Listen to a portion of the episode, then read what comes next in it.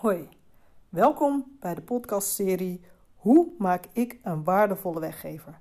Ik ben Esther en met deze serie podcasts ga ik jou inspireren om een waardevolle weggever te maken. En omdat het natuurlijk belangrijk is om te weten wat is dan een waardevolle weggever, zal ik dat even kort toelichten. Voor mij voldoet een waardevolle weggever aan de volgende vijf punten. En daar zullen de inspiratietips uh, in deze serie ook uh, steeds over gaan. En daar kun je dus uh, je voordeel mee doen. Het eerste waaraan een waardevolle weggever moet voldoen is hij moet dezelfde doelgroep aanspreken als het aanbod dat je wil verkopen. Het tweede voorwaarde waar hij aan moet voldoen is hij moet een resultaat hebben met een hoog yes, dit wil ik gehalte. Derde waar je weggever, waardevolle weggever aan moet voldoen, is dat je weggever um, in een vorm moet zijn die het resultaat versterkt. En hier kom ik natuurlijk, net als bij die andere punten, op terug in alle tips die ik je de komende tijd ga geven.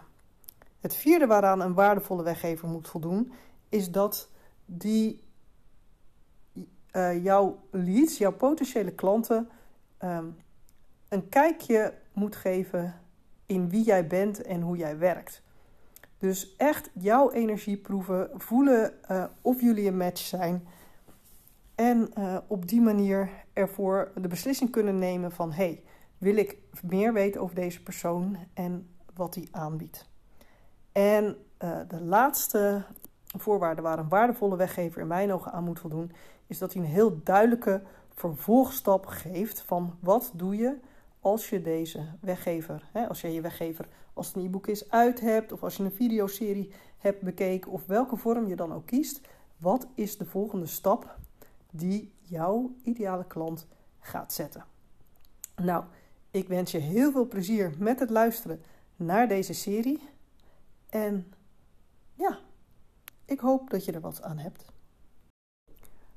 Dankjewel voor het luisteren naar deze tip in de podcastserie Hoe maak ik een waardevolle weggever?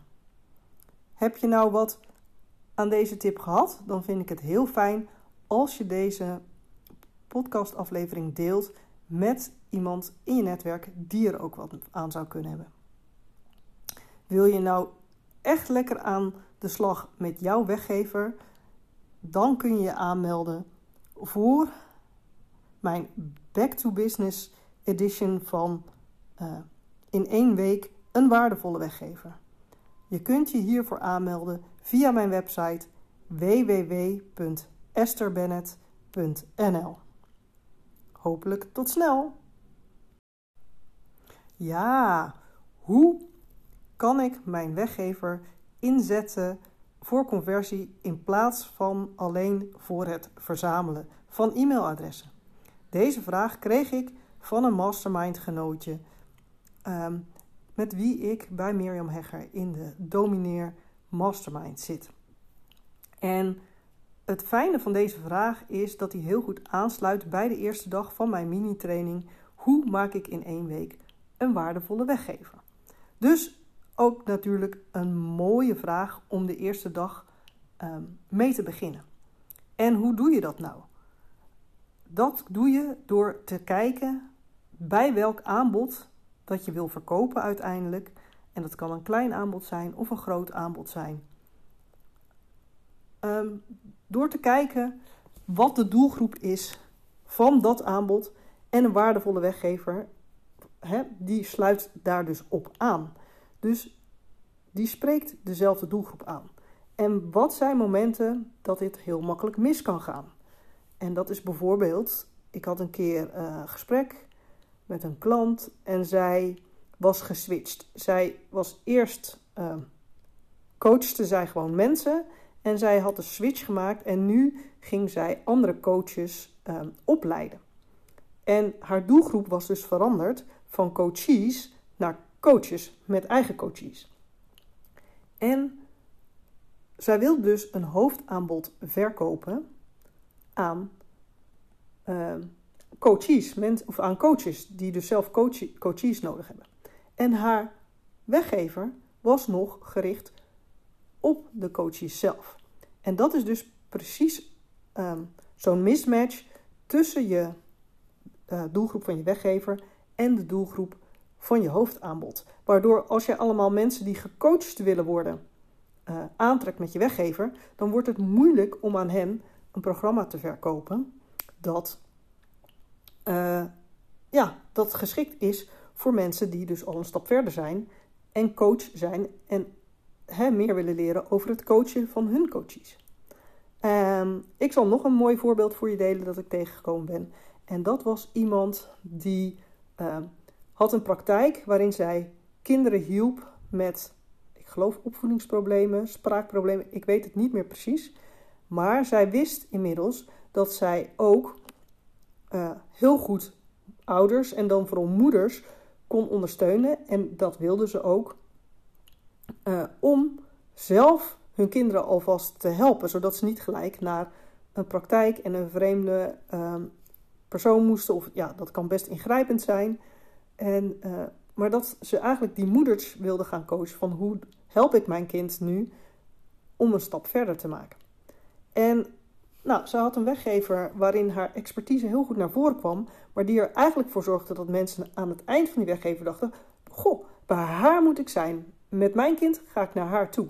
In plaats van dat ze het gevoel had opgeroepen van: hé, hey, wat tof, ik kan zelf mijn kind al een heel eind vooruit helpen. En misschien is dan, uh, hè, kan ik dat zelf doen met die begeleiding van haar, in plaats van dat ik naar haar toe moet met mijn kind. En zo kan het dus zijn dat jouw uh, hoofdaanbod dat je wilt verkopen, dat dat niet aansluit bij uh, de doelgroep die je hebt gekozen voor je weggever. Nou, en hoe doe je dat nou? Hoe kun je er nou voor zorgen dat dat bij elkaar aansluit? Is dat je eigenlijk niet begint met je weggever, zo uit de blue, en denkt van hé, hey, deze kennis wil ik delen.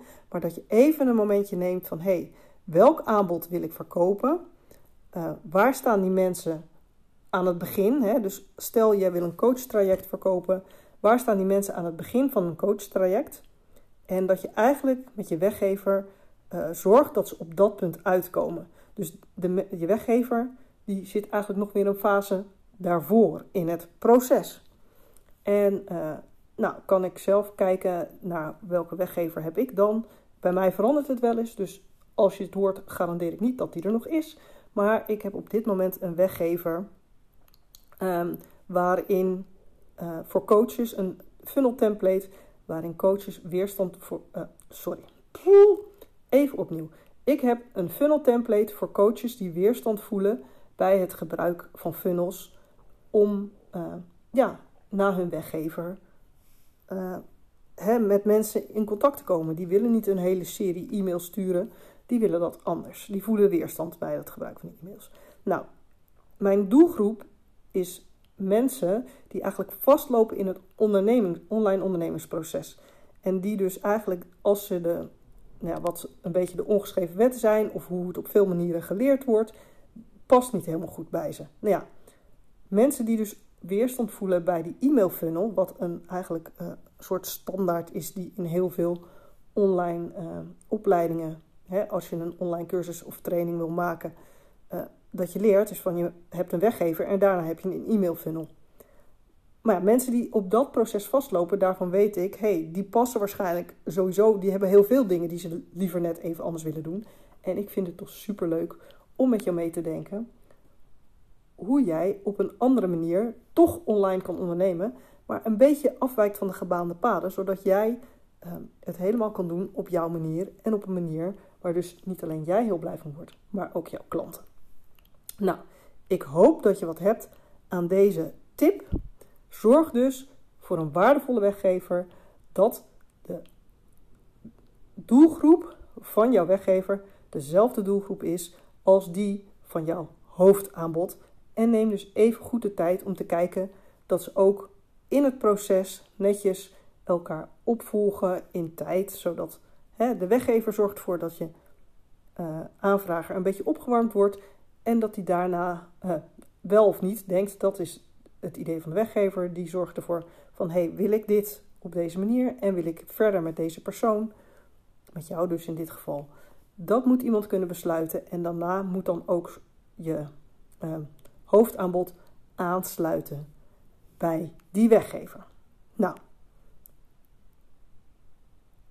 dit was het voor deze aflevering en uh, tot de volgende podcast.